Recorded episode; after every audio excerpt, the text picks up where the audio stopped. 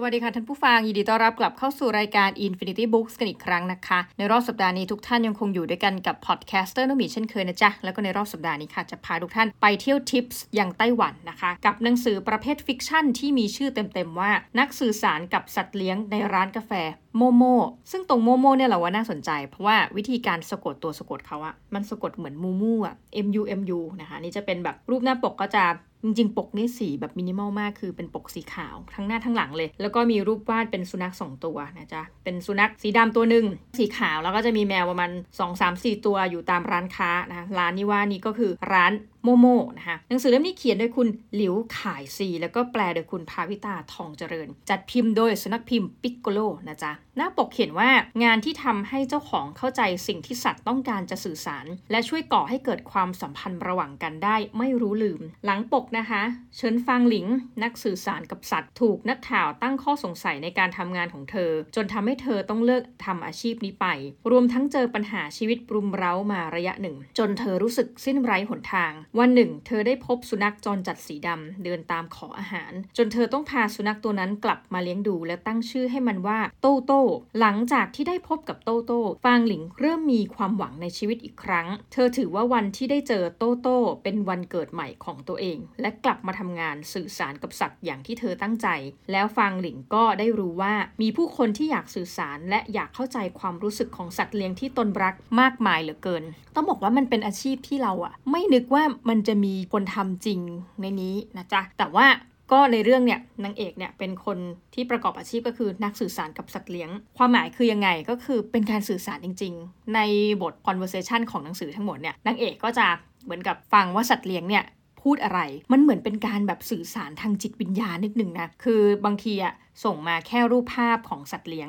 แล้วนางก็จะเหมือนนั่งสมาธิ แบบใช้จิตคุยกับสัตว์อะไรเงี้ยแล้วสัตว์ก็จะโต้ตอบมาโดยฟังหลิงเนี่ยจะมีลักษณะในการแบบเห็นภาพ เห็นอากับกริยา เห็นความรู้สึกของสัตว์หรือแม้กระทั่งเวลาสัตว์ทานอาหารอะไรอะค่ะ เธอจะมีความรู้สึกเหมือนกัน ว่าสัตว์ทานอะไรก็แบบอาหารชิ้นนี้ไม่อร่อยเลยอะไรแบบเนี้ยซึ่งสำหรับเราอะการอ่านหนังสือเล่มนี้ ในฐานะมนุษย์ทั่วไปเนี่ยมันอาจจะยากที่จะเข้าใจนะ แต่พออ่านไปเรื่อยๆต้องบอกว่าหนังสือเล่มนี้เกริ่นมาคือหนามากสนุนราคาเต็มเนี่ย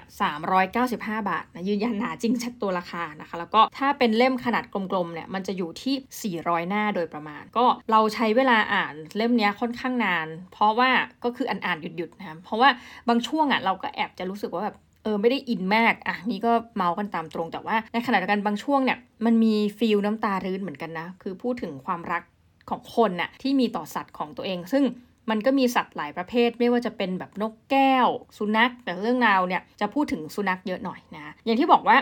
เกิดมาก็คือว่า นางเอกเราคือฟังหลิง และเป็นตัวละครหลักในเรื่องเลยฟังหลิงเนี่ยเป็นหญิงสาวที่มีอายุ 33 ปี คือชีวิตจบสิ้นแล้วเหมือนกับทำงานประกอบอาชีพ คือเธอสามารถที่จะสื่อสารกับสัตว์ได้จริงทำงานนี้จริง แต่ถูกนักข่าวที่แบบนิสัยไม่ดีเนาะทุกท่านไปบอกว่าเฮ้ยเธอเป็นพวกจอมปลอม งานที่เธอทำเนี่ยมันเป็นแบบเหมือน scam แบบเป็น scammer แบบหลอกลวงคนอื่นทำให้เธอรู้สึกว่าหมดอะไรตายอยากแล้วเธอก็โดนคนบนอินเทอร์เน็ตแบบ ผรุสวาทใส่นะก็คือแบบดุด่าว่ากล่าวว่าแบบเฮ้ยเธอแบบมันเป็นพวกหลอกลวง เธอก็มีความรู้สึกว่าอะโอเค ขอลาจากวงการลากันทีนะในขณะเดียวกันความสัมพันธ์ในเรื่องความรักเธอที่แบบคนที่เธอมาดหมายปั้นมือว่าเออจะอยู่เป็นคู่ชีวิตก็ได้จบลง นั่นหมายความว่าชีวิตเธอเนี่ยเอาเข้าจริงเนี่ยแลดูไม่เหลือใครละเธออยู่เหมือนอยู่คนเดียวด้วยนะคะในวันที่เธอตัดสินใจที่จะไปฆ่าตัวตาย ปรากฏว่ามีหมาตัวนี้แหละ เจ้าโตโต้นะก็ถือว่าเป็นหมาจร ประมาณว่าขอฉันกินข้าวหน่อยฉันหิว คืออยู่ดีๆแบบเนื่องจากเธอสื่อสารกับสัตว์ได้ไงแล้วเธอบอกเออฉันกำลังจะตายแล้วอีนี่หมานี่แบบมาทำอะไรอะไรเงี้ยนะเธอก็มีอาการแบบปลีกเลี่ยงไม่อยากจะยุ่งแต่หมาก็คือเหมือนตื้อเธอเลยเกินว่าแบบขอข้าวกินหน่อยฉันหิวฉันหิวมากคือ เริ่มต้องช่วย feel ว่าแบบคนน่าสงสารกับหมาน่าสงสารมาเจอกัน ไปมาก็คือจับพลัดจับผลูเธอก็เอาโตโต้เนี่ยมาเลี้ยง แล้วมันก็จริงอย่างที่ว่าค่ะว่า มันกลายเป็นวันที่เธอเกิดใหม่เหมือน นอกจากชีวิตเธอเองอะ่ะ เธอต้องทำการรับผิดชอบโตโต้ดังนั้นจากเดิมเนี่ย จากคนที่ไม่มีอะไรเลยนะคะ ไม่มีอาชีพ ไม่มีเงินเก็บ ไม่มีอะไรเลยเนี่ย ก็กลายว่าเธอต้องเริ่มหางานทำไปมามาจากหญิงสาวคนหนึ่งซึ่งเคยมีงานการเป็นฟรีแลนเซอร์เนาะ ก็กลายเป็นคนที่ต้องมารับจ้างอยู่ในร้านสะดวกซื้อกะกลางคืน อะซึ่งเธอก็เอาหมามาด้วยนะเจ้าของก็ใจดีมากคือเจ้าของเนี่ยจะแบบถูกสร้างภาพนะในเรื่องนี้ว่าแบบเป็นคนหน้าเลือดคือชอบเรื่องเงินนะชอบการเก็บเงินชอบอะไรเงี้ยแต่ในขณะเดียวกันก็เป็นเหมือนพวกปากร้ายใจดี เป็นคนขี้งก แต่ก็ชอบใช้จ่ายไปกับสัตว์นะเหมือนแบบมีความรักสัตว์เหมือนกันนะเธอก็เฝ้าร้านไปเรื่อยๆนะในระหว่างที่เฝ้าร้านเนี่ยมันก็จะมีตัวละครโผล่เข้ามาเรื่อยนะยกตัวอย่างเช่น นายเสี่ยวเหมิง ซึ่งอยู่ดีๆเนี่ยปวารณาตัวให้แบบอยากจะเป็นลูกน้องของเธอเขาเป็นเหมือนกับ เด็กคนหนึ่งค่ะที่เอาจริงเนี่ยชีวิตเขาควรจะได้เป็นสัตวแพทย์ แต่เหมือนกับอยู่ดีๆ ก็เรียนดีมาอยู่ๆเนี่ยเหมือน drop เรียนไปเฉยนะแล้วก็อยู่เหมือนกับว่างๆไม่มีอะไรทำแต่นั้นเองคนก็เริ่มรู้ว่าเอาข้อจริงเธอก็เป็นคนที่มีชื่อเสียงมาก่อนอยู่บ้างนะคนก็สงสัยว่าเอ้ยฟางหลิงเนี่ยมาทำอะไรแถวนี้นะคือที่สุดแล้วเนี่ยต่อให้ถูก บอกว่าเธอเป็นพวกหลอกลวงขนาดไหนก็ตามเนี่ยมันก็ยังมีความต้องการนะลูกค้าก็ยังต้องการเธอ แม้กระทั่งเพื่อนของเธอนะก็ซึ่งห่างหายไปไม่เจอกันเคยเป็นเพื่อนสนิท แล้วก็มีความแบบไม่เข้าใจอะไรกันบางอย่าง ก็หายตัวกันไปเนี่ยเพื่อนก็กลับมาเจอนะเพื่อนเองก็เหมือนจะมีชีวิตที่ดีอาจากมุมมองแล้วว่ามองผ่าน Facebook Instagram โอ้แบบชีวิตดีจังเลย แต่ก็มีความทุกข์ไม่ต่างกันทีนี้คนก็เริ่มมาติดต่อฟังหลิงว่าอะมาช่วยทำงานกลับมาทำงานเป็นนักสื่อสารเถอะแต่เธอเองก็มีความรู้สึกนึกออกไหมคนเรามันเสียเซลล์ไปแล้วอะจากการโดนโจมตีวงเล็บอย่างหนักจริงๆนะทำให้เธอก็เลือกรับแบบเป็นเคสเคส by เคสแล้วในเวลาช่วงกะกลางคืนเนี่ย เธอก็มาทำงานเป็นพนักงานร้านสะดวกซื้อ ซึ่งคนอาจจะมองว่ามันเป็นการตกต่ำหรืออะไร คือตัวเธอเนี่ยในเรื่องเนี่ยไม่ได้แสดงออกถึงว่าแบบเฮ้ยชีวิตเธอมันมันแย่ลงแต่เพียงแต่เธอแค่คิดแต่ว่าทำยังไงให้เธอเนี่ยกับโตโต้เนี่ยยังมีกินมีใช้นะเพราะโตโต้ก็ย้ายเข้ามาอยู่ในพื้นที่เดียวกันกับเธอปุ๊บหลังจากเนี้ยเราก็จะเจอเรื่องเป็นเหมือนกับตอนต่อนะคะ เป็นตอนๆแล้วก็พูดถึงว่าสุนัขหรือว่าสัตว์เลี้ยงของแต่ละคนแต่ละตัวเนี่ยมันมีประเด็นปัญหาอะไร ซึ่งเราจะพบว่ามันเป็นเรื่องเหมือนกับทั่วไปมากนะสำหรับใครที่เลี้ยงสัตว์อะเราว่าพออ่านหนังสือแล้วเนี้ยจะพยายามต้องใช้คำว่าพยายามเข้าใจสุนัขมากขึ้นนะคะยกตัวอย่างเช่น สัตว์เองจะมีความรู้สึกอ่าจากการสื่อสารของเธอนะคืออย่างที่บอกวิธีการสื่อสารคือแบบเหมือนเข้าทรงนิดนึงแต่เป็นอารมณ์แบบสัตว์กับสัตว์คุยกันนะคะคือมีเจ้าของบางคนเนี่ยมาอะให้ดูว่าสัตว์ของเราเนี่ย คือเป็นตัวหมาที่กลับชาติมาเกิดหรือเปล่า ซึ่งจริงเธอบอกเฮ้ยเธอก็สื่อสารกับสัตว์ได้ แต่โอ้โหนี่มันเป็นขั้นแบบเนื้อมิติเร้นรับนะคะแต่ปรากฏว่าสุนัขบางตัวก็จะบอกว่ามีพฤติกรรมบางอย่างที่มีความคับคล้ายคับขาหรือเคยจำได้เหมือนอารมณ์แบบจำอดีตชาติตัวเองได้ แต่ไม่ชัดนัก ซึ่งเธอเองเนี่ยก็จะไม่ฟันธงในฐานะที่ว่าเธอเป็นนักสื่อสาร กับสัตว์เลี้ยงที่มี เราต้องบอกว่ามีจริยธรรมพอสมควรนะ เธอก็จะไม่ฟันธงแต่เธอบอกว่าเฮ้ยมันมีความเป็นไปได้ เพราะสุนัขตัวนี้มันมีความทรงจำบางอย่างขนาดที่แบบมันเหนือไปจากชาติภพเนี้ย แล้วการสื่อสารของเธอเธอจะไปสื่อสารที่ร้านที่แบบเป็นที่สาธารณะหน่อยนะ ก็คือแบบเป็นร้านกาแฟชื่อว่าโมโมนะคะโมโมอะเจ้าร้านกาแฟโมโมเนี่ยก็มีเจ้าของร้าน ซึ่งในเรื่องการต่อมาเนี่ยเขาก็จะแบบแสดงให้เห็นภาพว่าเจ้าของร้านกาแฟก็ตกลุมรักเธอนะแล้วก็มีอะไรก็ตามแต่เนี่ยก็จะคอยช่วยเหลือฟังหลิง ซึ่งวงเล็บฟังหลิงเนี่ยก็ไม่ใช่รู้ตัวนะในระยะแรกนะคือถ้าเกิดเธอต้องการห้องแบบพื้นที่ส่วนตัว ก็จะมีห้องคอยให้บริการในร้านกาแฟแห่งนี้ ดังนั้นเธอทำงานเหมือนผู้ตรงๆก็คือ 2 ที่เนาะงานเธอเนี่ยก็ราคาไม่ถูกนะคะคือเวลาเก็บเงินเนี่ยจากลูกค้าเนี่ยเนื่องจากว่าลูกค้าที่มีสัตว์เลี้ยงเนี่ยก็จะเป็นคนที่พอจะมีไรายได้ ดังนั้น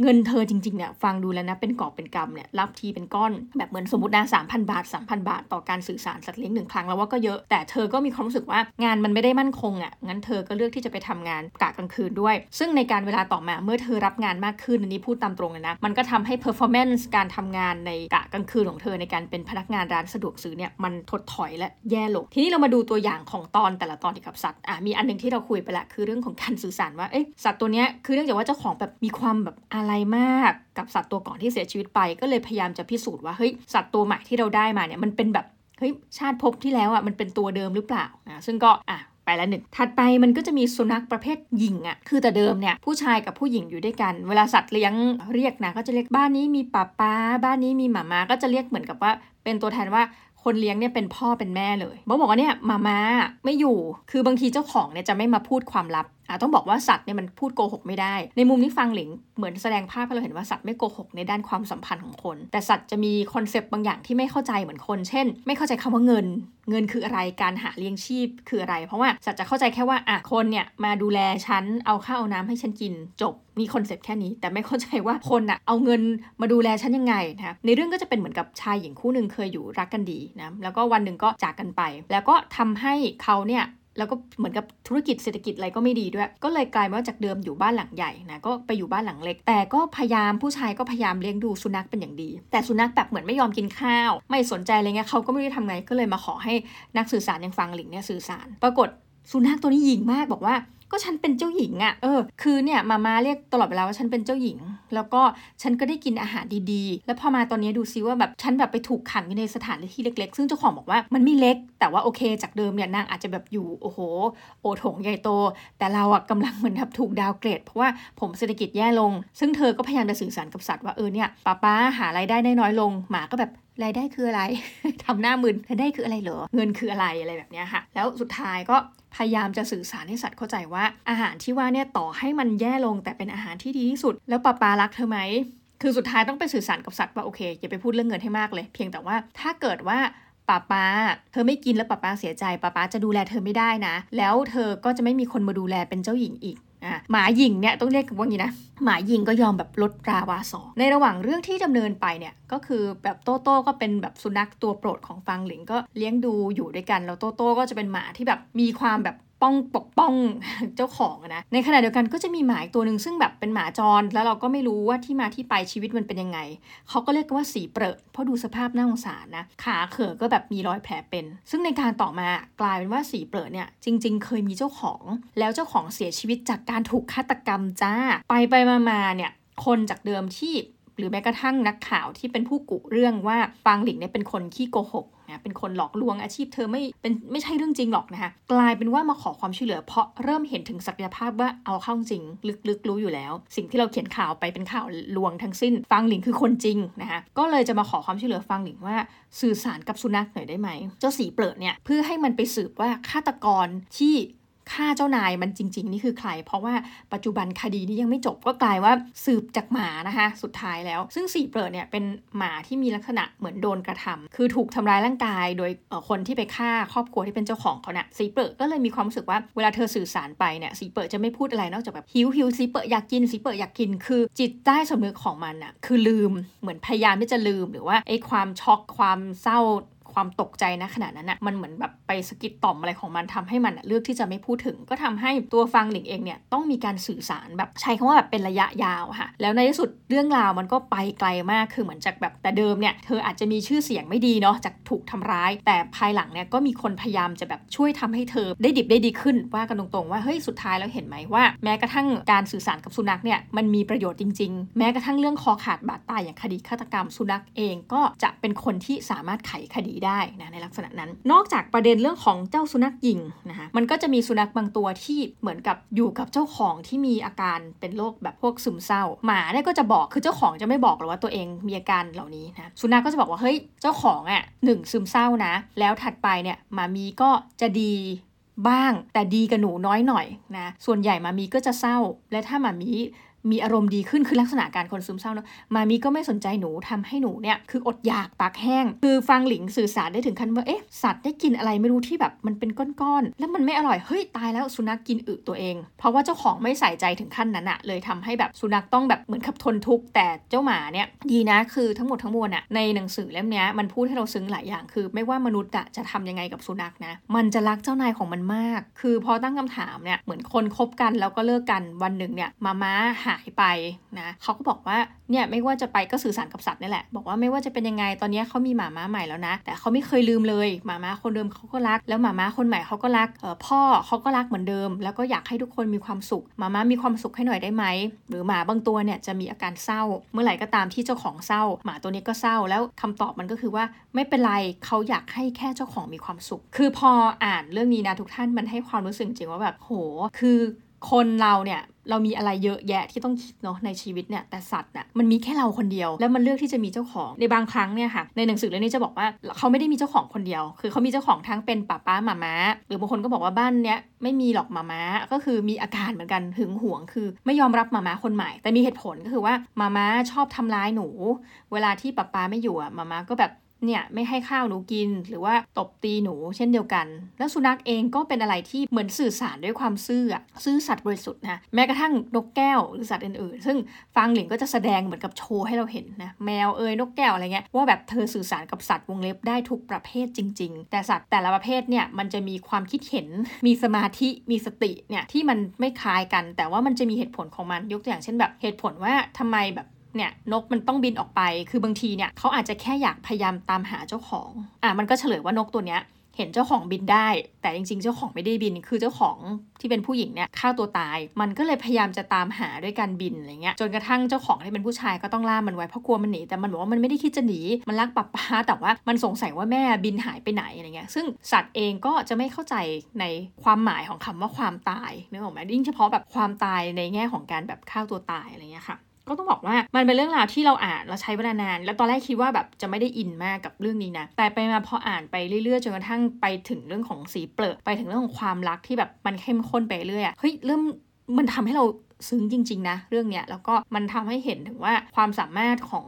คนที่ทำอาชีพแบบนี้ถ้ามันมีอยู่จริงอะเราก็รู้สึกว่าเออมันเจ๋งดีเพราะว่าทั้งหมดทั้งมวลอะเราไม่เคยสามารถที่จะสื่อสารกับสัตว์ตัวเองแม้กระทั่งฟังหลิงพยายามจะบอกว่าจริงๆถ้าคุณเป็นเจ้าของอะคุณมองมันคุณดูอาการมันอยู่กับมันทุกวัน คุณน่าจะรู้แล้วคุณมาหานักสื่อสารสัตว์ทำไมอะไรเงี้ยมันทำให้เราแบบเหมือนอ่านหนังสือแล้วย้อนดูตัวเหมือนกันว่าเฮ้ยแล้วทุกวันนี้ฉันได้สื่อสารกับหมาที่ฉันมีหรือเปล่าว่าแบบมันมีความต้องการยังไงมันร้อนไหมหรือว่าพฤติกรรมในรูปแบบนี้มันเป็นยังไงนะคะ ก็ยังไงฝากไว้สำหรับเล่มนี้ ซึ่งเราก็รู้สึกว่าพออ่านไปจนจบเล่มเนี่ย ถึงแม้มันจะหนาและส่วนตัวใช้ความอดทนนะ เราว่าคะแนนถ้าเราให้เราก็ให้ 8 เต็ม 10 ซึ่งถือว่าเป็นเรื่องที่ดีนะคะอะฝากฝังกันไว้สำหรับนักสื่อสารกับสัตว์เลี้ยงในร้านกาแฟโมโมนะจ๊ะ โอเคสำหรับวันนี้รายการ Infinity Books ต้องขอลาไปก่อนนะคะทุกท่าน สวัสดีค่ะ